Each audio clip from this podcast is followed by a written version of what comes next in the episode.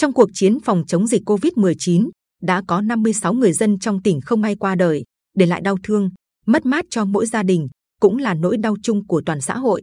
Chính quyền, mặt trận tổ quốc, các đoàn thể chính trị xã hội đã và đang làm mọi cách để hỗ trợ gia đình những người xấu số. Nhiệm vụ nào cũng hoàn thành, khó khăn nào cũng vượt qua. Bộ đội luôn là những người kiên cường, rắn giỏi. Nhưng trong hành trình vượt hơn nghìn cây số đưa cho cốt đồng bào về với gia đình đang ngày đêm mong ngóng, họ cũng không thể cầm lòng, bùi ngùi cho số phận những người con xa xứ.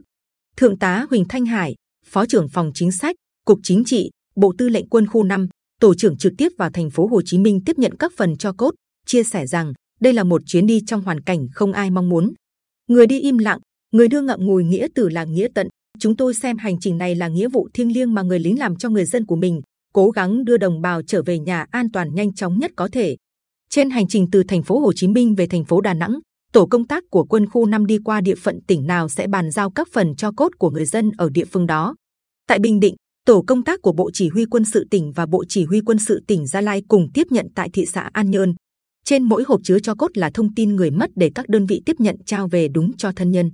Từng hộp cho cốt đồng bào được cán bộ Bộ Chỉ huy Quân sự tỉnh tiếp nhận để trong hộp ca tun tươm tất, gọn gàng và đưa lên xe với sự tỉ mẩn, cẩn trọng, tôn nghiêm.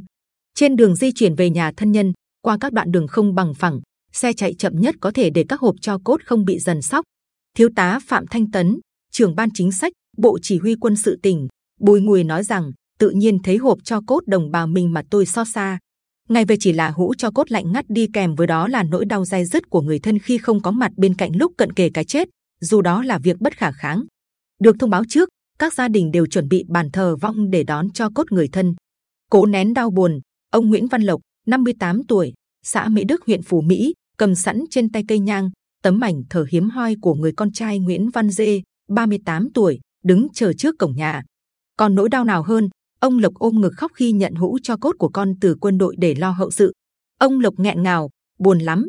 Thật sự lúc này tôi không biết phải nói gì cả. Nó mất khi còn trẻ quá, bỏ lại hai đứa con thơ. Cảm ơn các ngành chức năng đã hỗ trợ đưa con tôi về. Ở cùng phòng với người cháu ruột tại thành phố Hồ Chí Minh, cuối tháng 8, bà Trịnh Thị Tê, 59 tuổi, quê xã Cát Minh huyện Phù Cát, không may dương tính và phải đi cách ly tập trung. Gần một tháng kiên cường chống chọi với bệnh, bà mất vì thể trạng có bệnh nền. Kể về người chị gái xấu số của mình, bà Trịnh Thị Băng, 57 tuổi, xúc động vừa khóc vừa nói, vì gia đình, chị làm lụng cật lực, vất vả đến hạnh phúc cho bản thân mình cũng không lo nghĩ. Mới đây, chị còn gọi về nói sẽ cố gắng làm việc, dành dụng ít tiền để về quê ở dưỡng già cùng anh em cho vui. Ai ngờ, đó là lần cuối. Lúc chị đi thì người bằng xương, thịt, ngày về lại hóa tàn cho.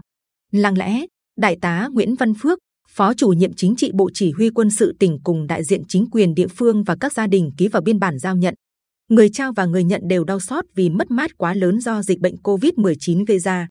Không phải mất một hành trình dài để về với quê hương và gia đình như những nạn nhân của đại dịch Covid-19 tử vong tại thành phố Hồ Chí Minh. Song 17 trường hợp tử vong do Covid-19 ngay tại Bình Định cũng để lại nỗi mất mát không nguôi với người còn sống. Tròn 2 tháng kể từ ngày bà Huỳnh Thị Hát, 54 tuổi, ở thôn Tùng Giản xã Phước Hòa huyện Tuy Phước mất, những người thân đã sắp xếp lại cuộc sống, quay về với hoạt động thường nhật. Đôi lúc có người thăm hỏi, cả gia đình lại xót xa, biện diện bởi thương cái giây phút người vợ người mẹ qua đời với tận cùng cô đơn. Chồng bà Hát, ông Nguyễn Văn Điệp, 65 tuổi, kể tôi và con gái may mắn vượt qua dịch bệnh, điều trị và nay đã khỏe lại. Riêng vợ tôi thì không qua nổi. Bà ấy vốn bị cao huyết áp nhiều năm. Nguôi ngoai phần nào nỗi đau, gia đình tôi cũng bắt đầu lại những việc còn dở dang mà bà nhà để lại. Việc buôn bán của vợ tôi tại chợ Gò Bồi từ nay sẽ giao cho con gái. Dịch bệnh rồi cũng sẽ qua, cuộc sống sẽ trở lại trạng thái bình thường mới.